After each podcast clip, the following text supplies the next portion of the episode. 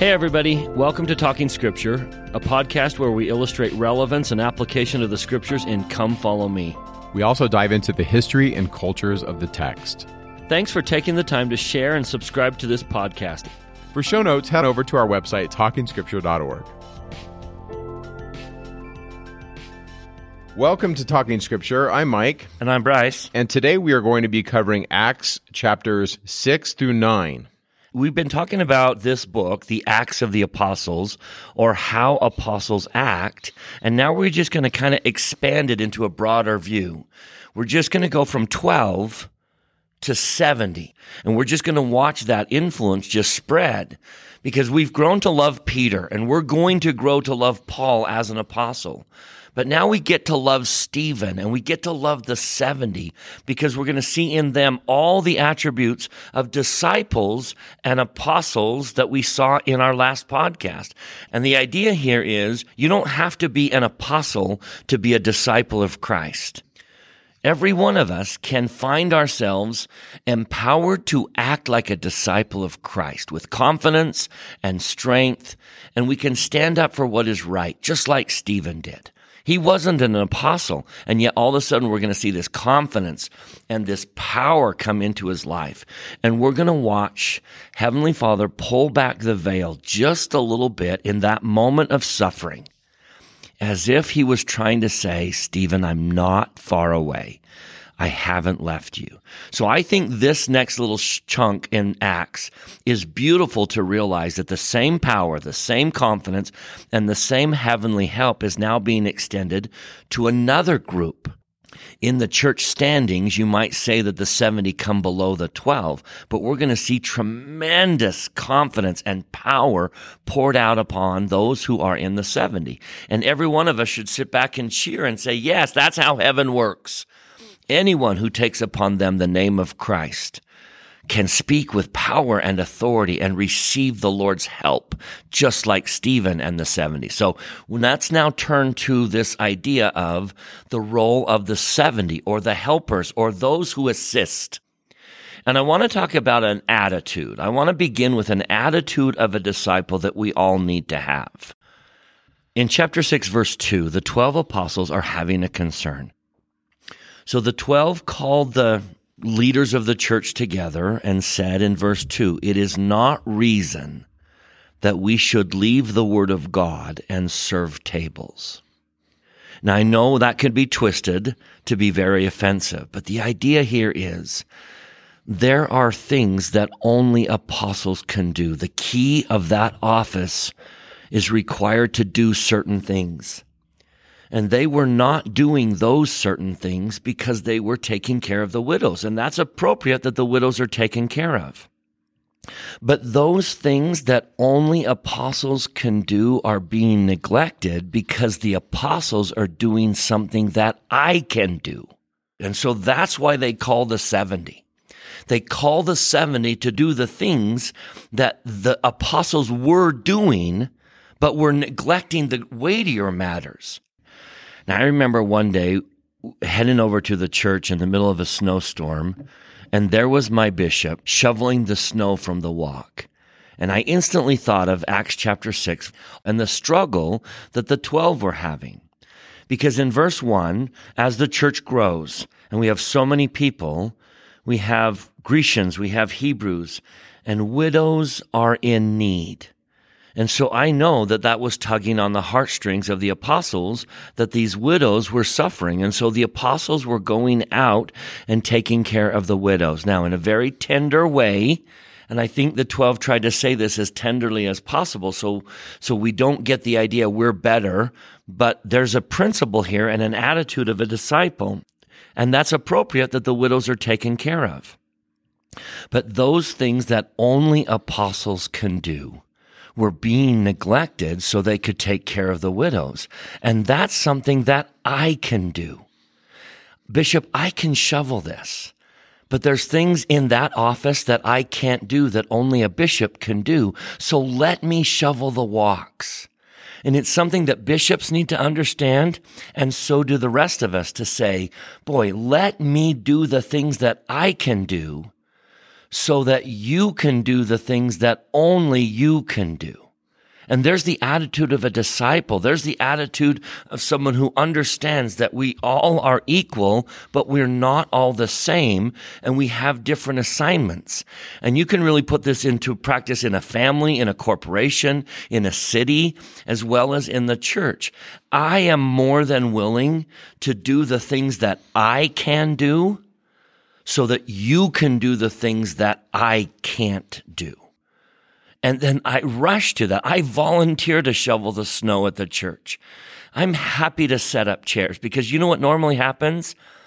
The leaders of the ward come out of ward council and hurry and set up the chairs because no one's there to set them up. But there's things that that ward council should be doing instead of setting up chairs. I just think that's an attitude of a disciple that we need to point out. That's good.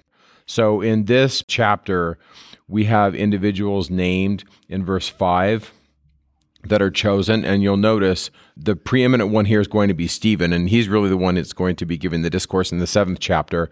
And so he's doing, verse 8 says, great wonders and miracles among the people. And so while he's doing this, there's individuals that are going to come at him and basically accuse him of speaking blasphemous words against what it says here in verse 13 is against this holy place and the law.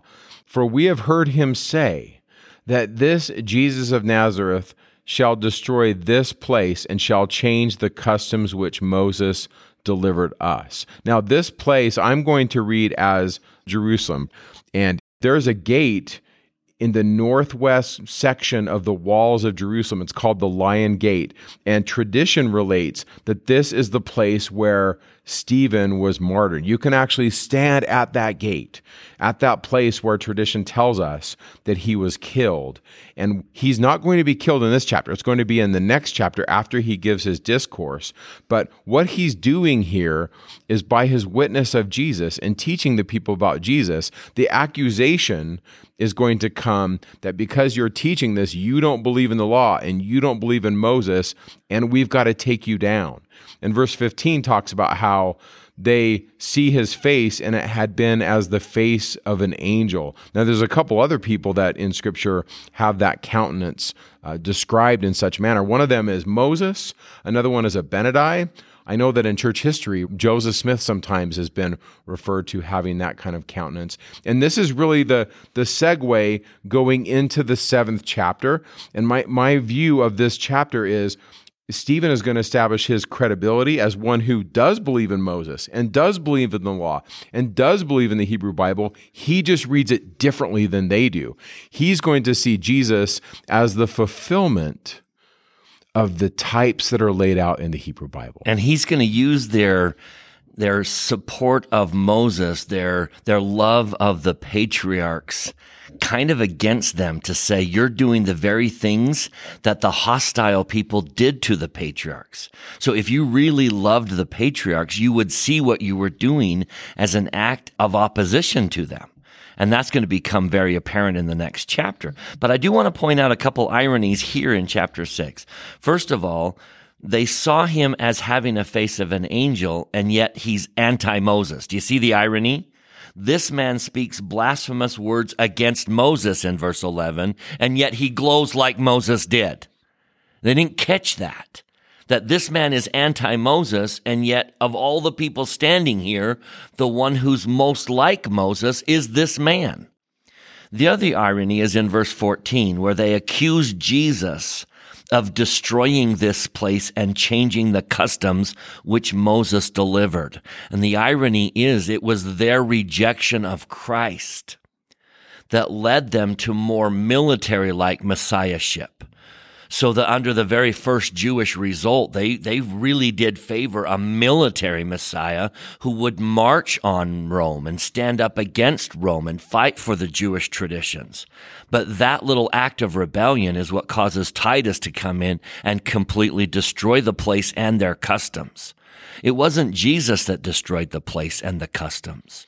It was their rejection of Christ In fact, his message was over and over again, right? My kingdom is not of this world. Or then even speaking to the zealots among them, and he found ways to say, let's make peace with them. If they ask you to carry their baggage, carry it two miles. I mean, Jesus was the opposite of the Messiah that they ended up choosing. Yep. He was basically saying, if you choose that type of Messiah, this is what's going to happen. That's exactly what happened. Why did those Jews lose their customs and why did they lose the temple? It really is traced to their rejection of the true Messiah and their acceptance of a more military like Messiah. I like that where you point out that verse 14 is ironic. Very ironic. Stephen is going to be very quick to observe to say, wait a minute, you love Moses, and yet you're doing the very things that the hostiles did to Moses. You love the patriarchs, but you're making the very mistake that the people made against the patriarchs. Do you not see what's happening? And I think that just illustrates this ability to observe and be quick to notice when I'm actually doing the same thing that I condemn. Sometimes we catch ourselves doing the same thing that I condemn. For example, people hate haters. They condemn haters with hate.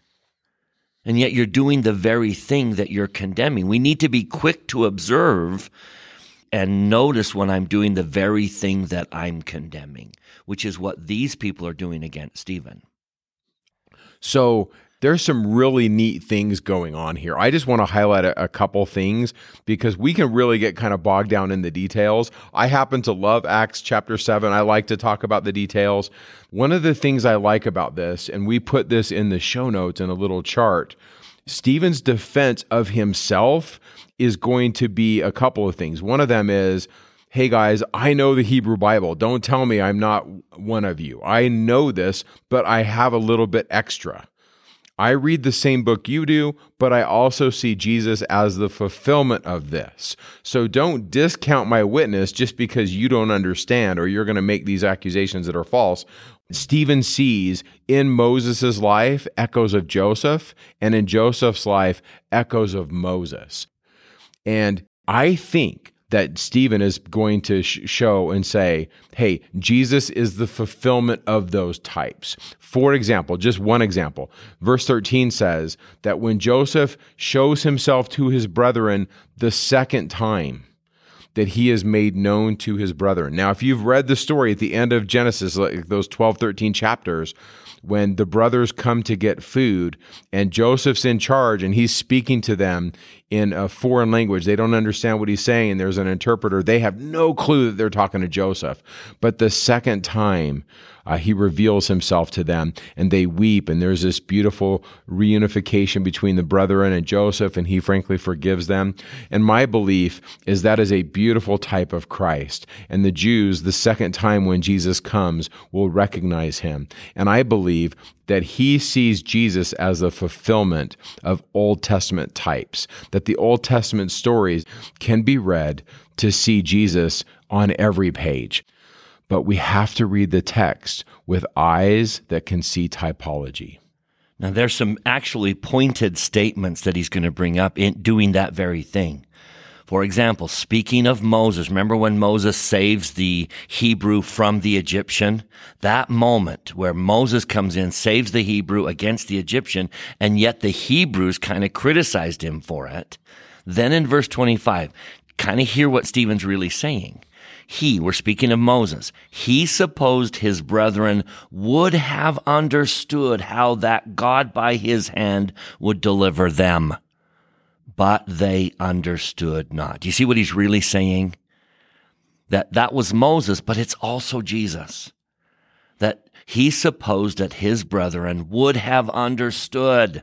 They would have read the scriptures. They would have been familiar and they would have known that he was being sent to deliver them, but they understood not. In fact, what did they say to Moses? Verse 27, who made thee a ruler and a judge over us? Hmm. I wonder who said that to whom. It's exactly what those very Pharisees said to Christ. Who made you a ruler and a judge over us? Do you see what Stephen's doing? And because of that, verse 35, this Mo- Moses, whom they refused, saying, Who made thee a ruler and a judge? the same did God send to be a ruler and a deliverer. He is drawing powerful parallels to the Israelite rejection of Moses, to the brothers' rejection of Joseph, to the Pharisees and Sadducees and the lawyers' rejection of Christ. And that's exactly what we are talking about is you honor someone and yet you've missed the point. You're doing the thing you condemn. He's basically calling them out saying you guys are acting like your fathers that were uh, being knuckleheads. I mean, we see this in verse 39 where he says that our fathers would not obey Moses. So in verse 40, they went to Aaron and said, Make us the golden calf, and they do. And then later in verse 43, where he says, You took up the tabernacle of Moloch and the star of your god, Remphan, figures which he made to worship them, and I will carry you away beyond Babylon. So he kind of summarizes the Old Testament in just a few sentences here to illustrate to his audience that their fathers were rebellious, even though God sent them prophets. And because of this, they suffered. And he's throwing the gauntlet down in verse 51 when he says, Ye stiff necked and uncircumcised in heart and ears, you do always resist the Holy Ghost as your fathers did, so do ye. And wow. And then he says, Which of the prophets have not your fathers persecuted? And they have slain them which showed before the coming of the just one, whom ye have been now the betrayers and murderers, who have received the law by the disposition of angels and have not kept it. And when they heard these things, they were cut to the heart. There's our phrase, cut to the heart. Remember that from in our last podcast? Now you get to choose how you respond. Some people are cut to the heart and they say, like the disciples, what do I need to do? How do I change? Other people are cut to the heart and they're offended and they want to attack or take out the accuser. So there's that sign of a disciple or a non disciple. They were cut to the heart. Now that's going to make them so angry that they're going to rise up and stone Stephen. Now, what happens next is worth pausing. I think this is the moment of come follow me that we need to pause and have a little discussion with our children. A very painful event is about to happen in the life of Stephen he's going to be stoned to death. That's a horribly painful way to die. They're throwing rocks and stones at him until he's dead.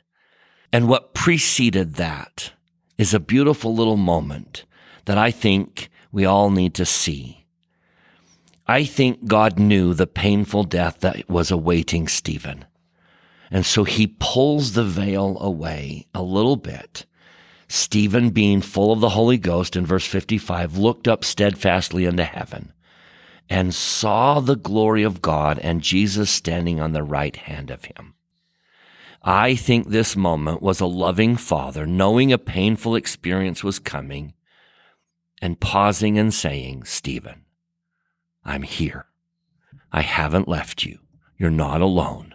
I'm aware of your suffering. I know it's going to be painful, but I am waiting to receive you in glory. Think about how that message must have brought him comfort and peace in that painful moment. And I would say to any one of you, I would say to those of you in Liberty Jail shaking your fist at heaven and saying, Oh God, where art thou?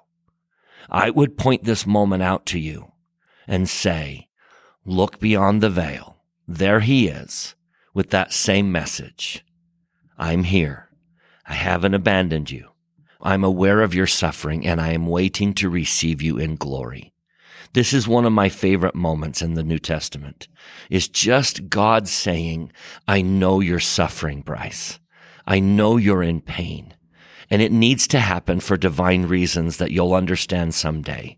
I am aware of your pain and I'm waiting to receive you. I think there's a corollary moment in the Book of Mormon. Do you remember in the city of Ammonihah where the women and the children were being burned? And Amulek cries out to Alma, let's stop this. We have the power. We can stop this. And Alma says, the spirit constraineth me. And then he says, for the Lord receiveth them up unto himself in glory. In other words, he was watching. He was aware of their pain and their anguish. He knew they were suffering. And he was allowing it for divine purposes, but waiting to receive them in glory. Now, for those of you who have ever given birth to a baby and you've gone through that pain, and then the baby is laid in your arms, what does holding that baby for the first time do to the pain that you went through in getting there? It kind of washes that pain away. And I think the same thing needs to be understood is that those who go through pain, especially those who go through a painful death, are received into arms of glory. And that goes back and changes the pain into glory itself. So this is a beautiful moment where the father just simply peeks through the veil and says, Stephen, I'm here. You're not alone. I'm aware of your suffering and I am waiting to receive you in arms of glory. I think that's a really powerful message. Yeah. This experience is also introducing a new character. In the 58th verse, as Stephen's being killed, we read, that the witnesses laid down their clothes at a young man's feet whose name was Saul. This is going to be the individual that will be known as Paul. But right here, he's Saul, and we read in the next chapter that he is busy persecuting the Christians. This is what Acts chapter 8, verses 1 through 3 read. Saul was consenting unto his death, and at that time there was a great persecution against the church which was at Jerusalem, and they were all scattered abroad throughout the regions of Judea and Samaria, except the apostles. And devout men carried Stephen to his burial and made a great lamentation over him. And Saul made havoc of the church, entering into every house and hailing men and women and committing them to prison. So Saul is a very devout Jew, and he's out seeking the saints and persecuting them. And this is, like I said, the introduction to who he is. He's going to be a mover throughout the rest of the New Testament. Now, we're going to come back to him. And in the middle of that, Mike, we, we now look at another of the 70. We talked about Stephen, who was one of the 70, and now we're going to focus a little bit on another, and his name is Philip and Philip is going to go down and preach the gospel. And two things happen that I think are significant while Philip is preaching. The first thing is his interaction with someone named Simon, who was a sorcerer and bewitched the people. I want to point out verse 9. This is an, a beautiful illustration of what we talked about in our last podcast about the difference between the qualities of the non disciple and the qualities of the disciple. I think it's worth pausing and noticing. Verse 9 that Simon gave out that himself was some great one. And we see that all over. Social media often demands that people give themselves out as some great one. I am some great one. Now, let me contrast that with the attitude of a disciple. The attitude of the disciple is, Mm. God is the great one. God is the one that did this marvelous thing. If you mix that up and you begin to think that you're the great one and God is not, the Book of Mormon is going to tell you exactly where that is going to lead you. That pride cycle is going to cycle and it's going to lead to pain. But if you will always retain in remembrance that it is God that is great, we can shortcut through the pride cycle and avoid the painful portions of that. So, in this chapter, we read in the 14th verse that the apostles that are in Jerusalem, they're hearing that Samaria is receiving the word of God. Now remember, Samaria is the land north of Jerusalem. This is the area where for a while in Jesus' ministry, he would, on one hand, say, We're not to preach to these individuals. And then sometimes, you know, specifically like in, in John, in the early bits of John, he goes and visits with the woman at the well and the city's converted. But now we've extended our witnessing. We've had the witness of Stephen in Jerusalem, probably right there at Lion's Gate. Now we're extending the circle. The circle is getting bigger. We're going into Samaria. And so when the apostles hear that, they show up and in this chapter, as they're giving individuals the gift of the Holy Ghost, that's verse 15, Simon sees this and he's an outsider and he wants to have this power. And so he offers the apostles money that he could receive this power.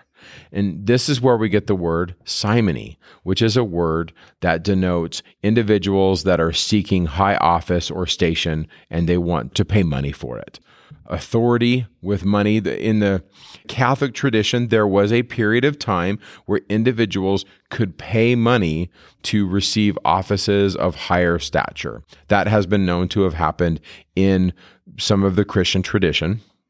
And that's where we get that word. But in this context, Peter's response in verse 20 is pretty sharp. He says that thy money will perish with thee because thou hast thought that the gift of God may be purchased with money. And so that's kind of that uh, rebuke that he gives him. And in the midst of all this, there is a reference to sorcery and unclean spirits. And there were many that were possessed with them, and they were able to be healed by those that held priesthood authority. If you're interested in some of that discussion, we put some things in the show notes for those of you that are interested and want to pull on that thread and, and go into some of the commentary about okay what what are unclean spirits? What are evil spirits and so forth? When i teach a gospel lesson uh, specifically when i'm teaching this part the way i approach it is this. We'll read the chapter heading I'll ask the students, are you interested in reading some of this material? And it depends on the level of the students, but oftentimes they say, yeah, let's read it. And so I'll, I'll, we'll go through the text and we'll read these 40 verses. And then we'll say, you know, we'll kind of put it into four bits. You know, let's each read 10 verses and then we'll kind of go through it. And as we go, I'll often say, is there anything you want to talk about? And every class is different. They all have different personalities and different needs. And so what I find as a teacher is just to let the text text be read and then discuss it as needed and kind of meet the needs of the students and follow the promptings of the spirit as you go through it. But what I see here, big picture, is we have this issue with Simon, an outsider seeking office or station, but he doesn't know how to do it. Like he's he's offering money, not understanding the full extent of how the gospel works. We have the witnesses of Christ in Jerusalem. They hear that there's people that want to hear the word, so they go to where that need is. And we have Philip boots on the ground, doing the work.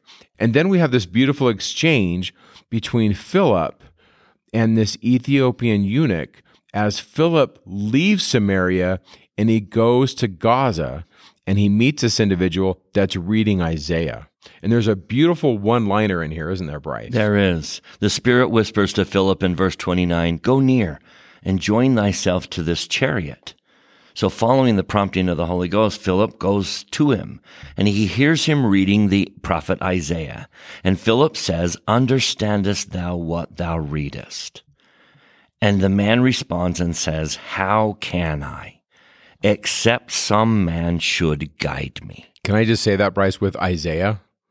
I need I need help. Isaiah is not easy stuff sometimes. All of us at some point with regard to some material need a teacher. How can I understand this without someone to guide me? Now, all of you out there who hold that sacred title, it is a marvelous honor to be a teacher, especially of the gospel.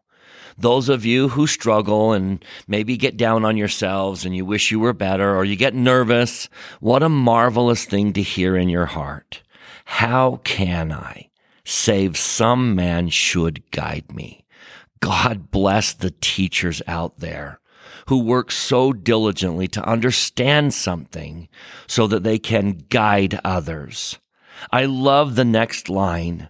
He desired Philip that he would come and sit with him. It's a beautiful picture of a classroom. It's not a one way discussion. It's a sit with you. Can I help guide you through this material?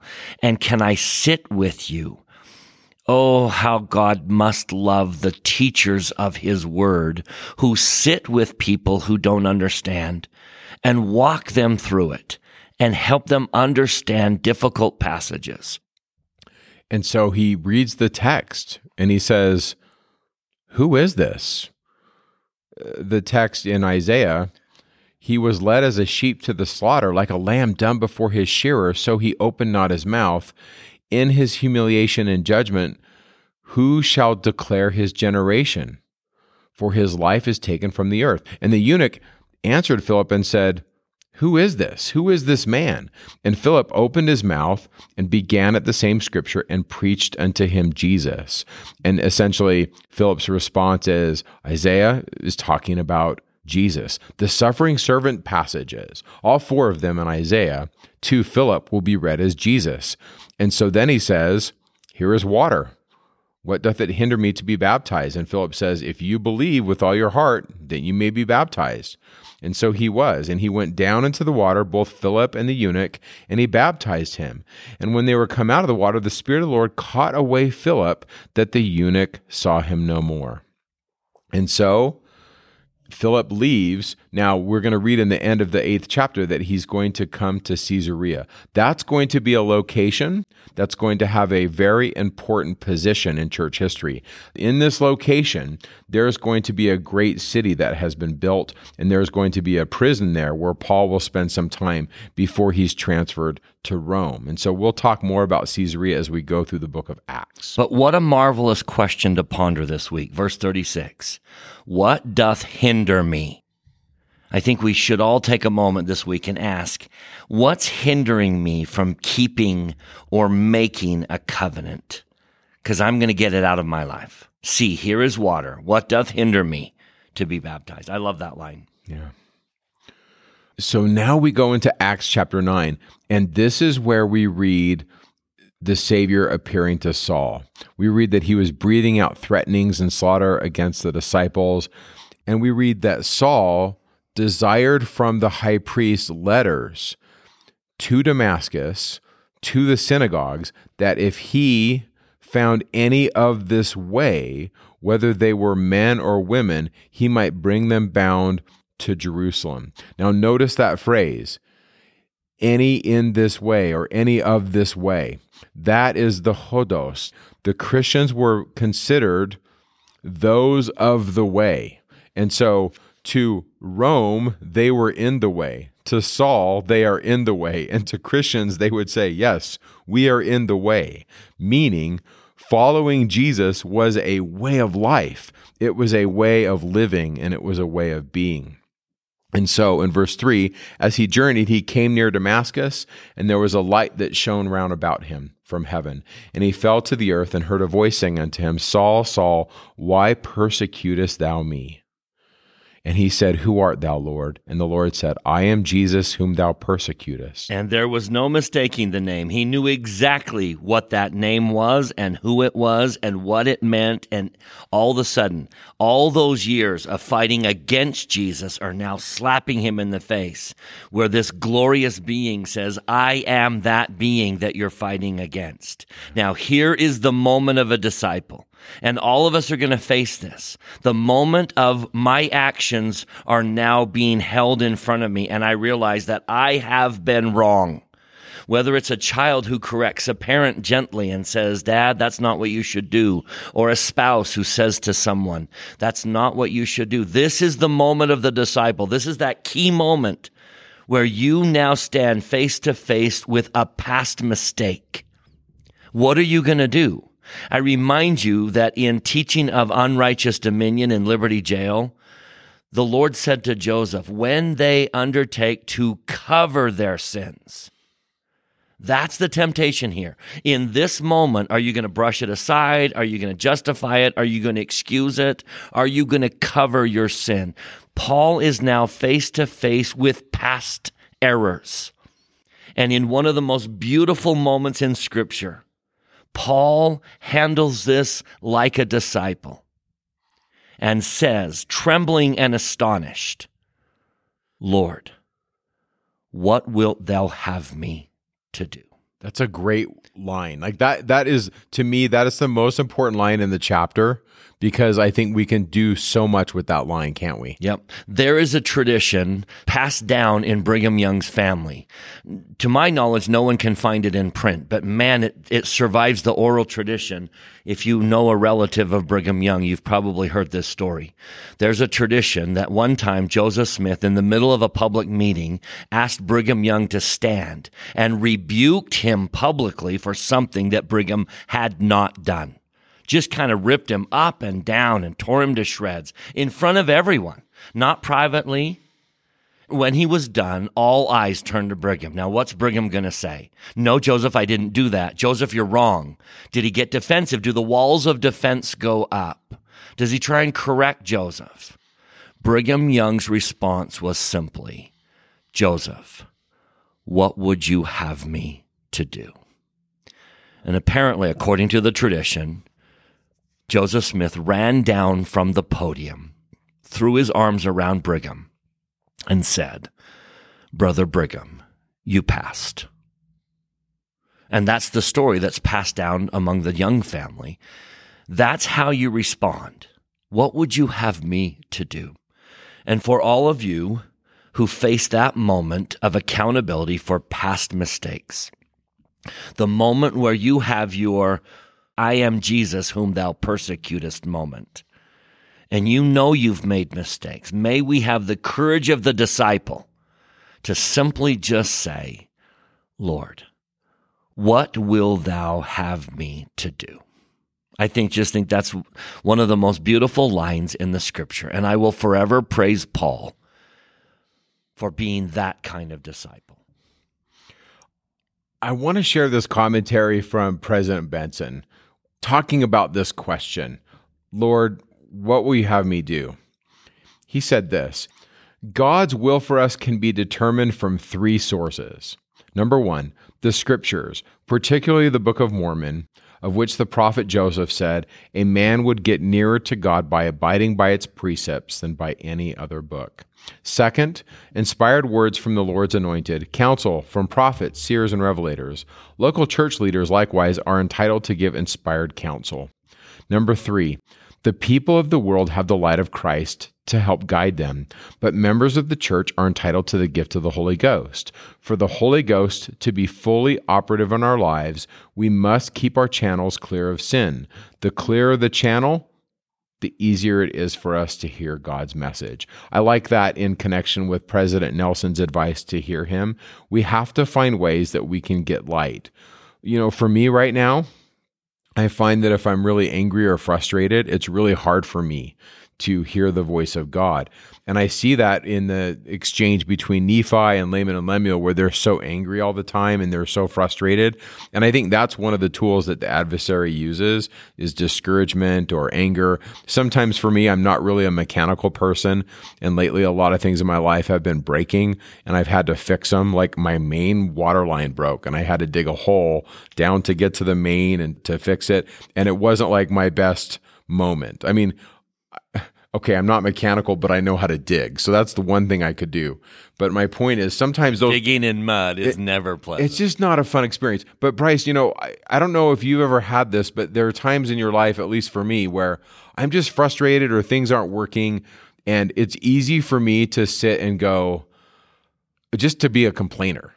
And I think that that is one of the one of the tools of adversary. There's many of them, but I really appreciate President Benson's insight as to okay, how can I get in touch with that light? I really like that. Now, I also want to note that it does say in verse 7 that the people that are with Saul, it says that they are speechless, they hear a voice, but they see no man. Now, that's kind of what it reads in verse 7. The JST is going to say that they see a light, but they don't hear the voice. Not to be too big of a nerd, but we can get into, well, I am a nerd.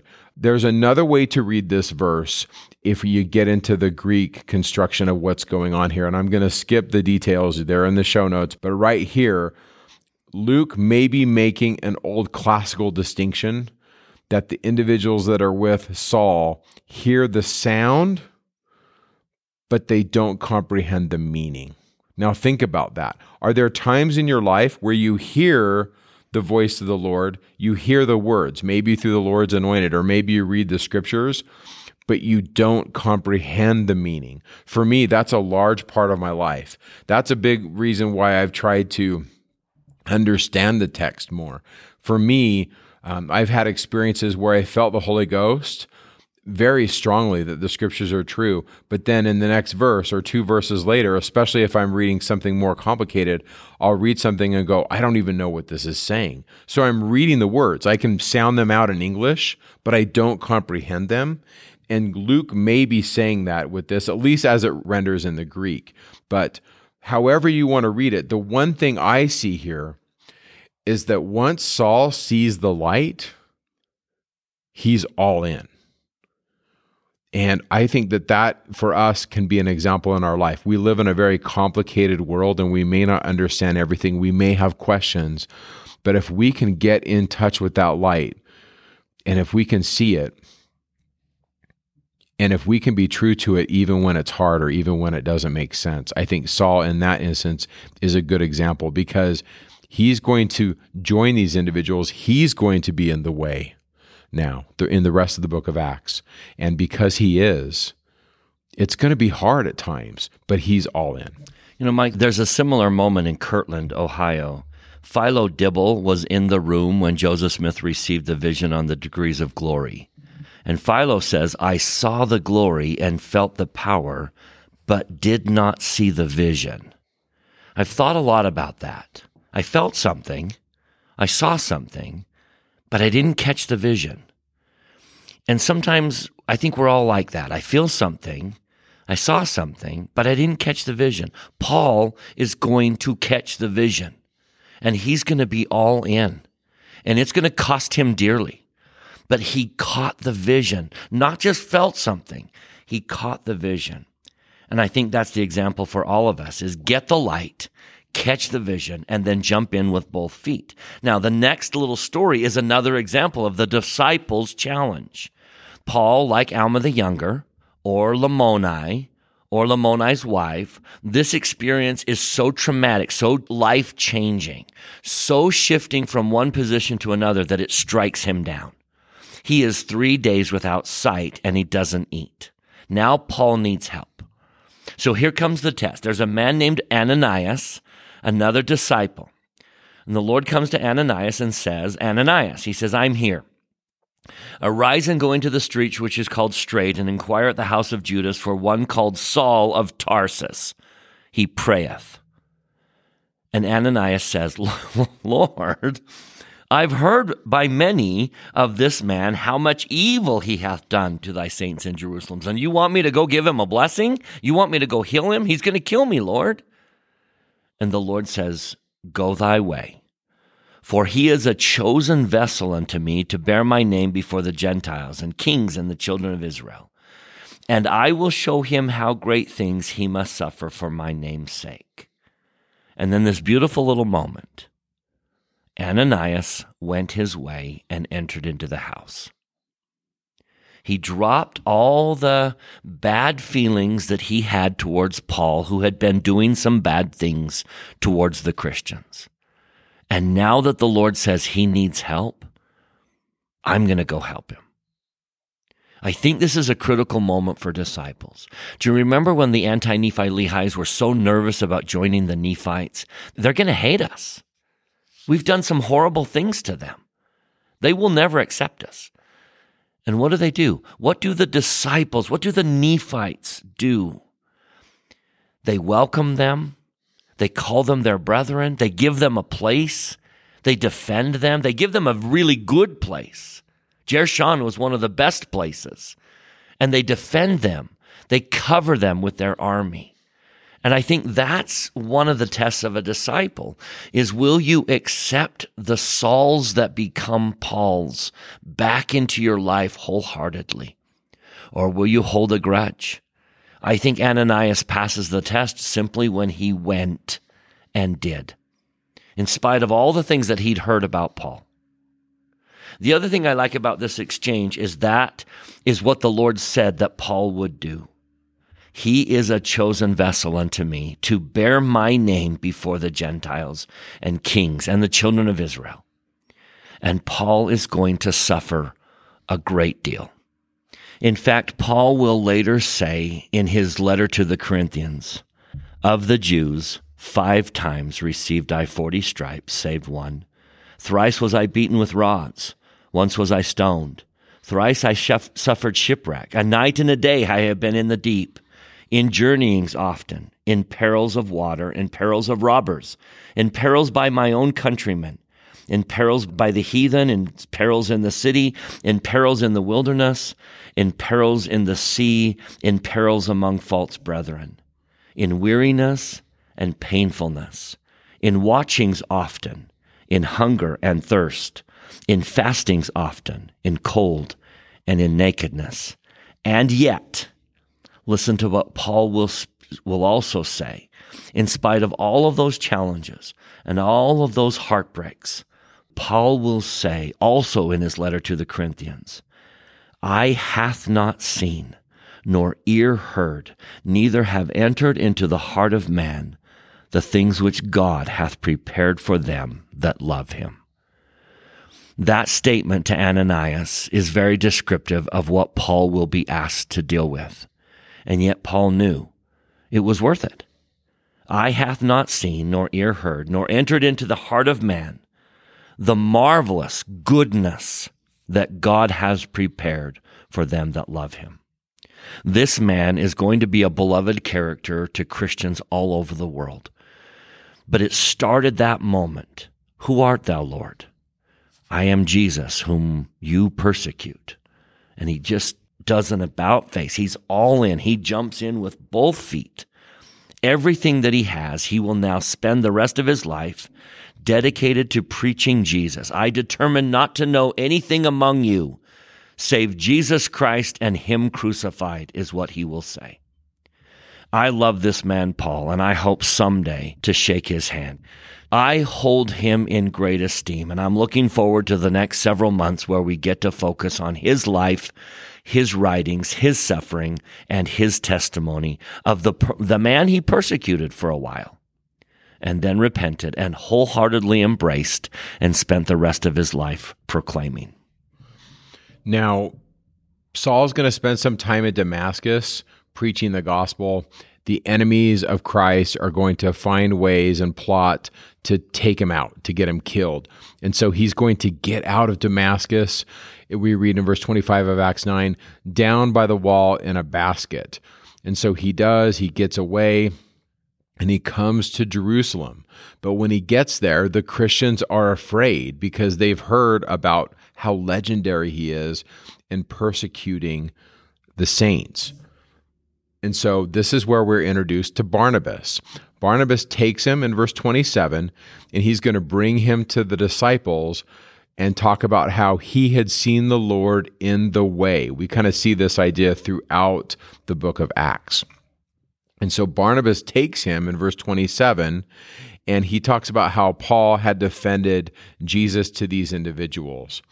Now, there's a shift after Barnabas defends Paul in front of the saints in Jerusalem. The shift occurs right about verse 32. So, Paul's initial missionary experiences and being converted to Jesus is really the front part of Acts chapter 9. But then there's a shift at verse 32, and we talk about Peter. And Peter is going to be moved by the Lord north from Jerusalem all the way to this place called Joppa. Today it's called Jaffa. And so Peter is led to Simon the tanner's place in Joppa. That's verse 43 of the ninth chapter. The ending of Acts chapter 9, from verses 32 through 43, shows Peter being moved by the Spirit of the Lord up to Joppa, which is about an hour south of Caesarea. And Caesarea is an important place. It was a deep water port that was constructed by Herod, and it was built essentially to help increase trade, but there was also a Roman post there. And at that post was a man by the name of Cornelius, a centurion. And he was a devout man, meaning that he was an individual that believed in God.